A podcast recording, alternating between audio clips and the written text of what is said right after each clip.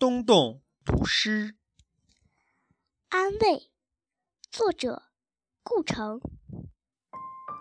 安慰，青青的野葡萄，淡黄的小月亮。妈妈发愁了，怎么做果酱？我说，别加糖。在早晨的篱笆上，有一枚甜甜的红太阳。安慰，作者顾城。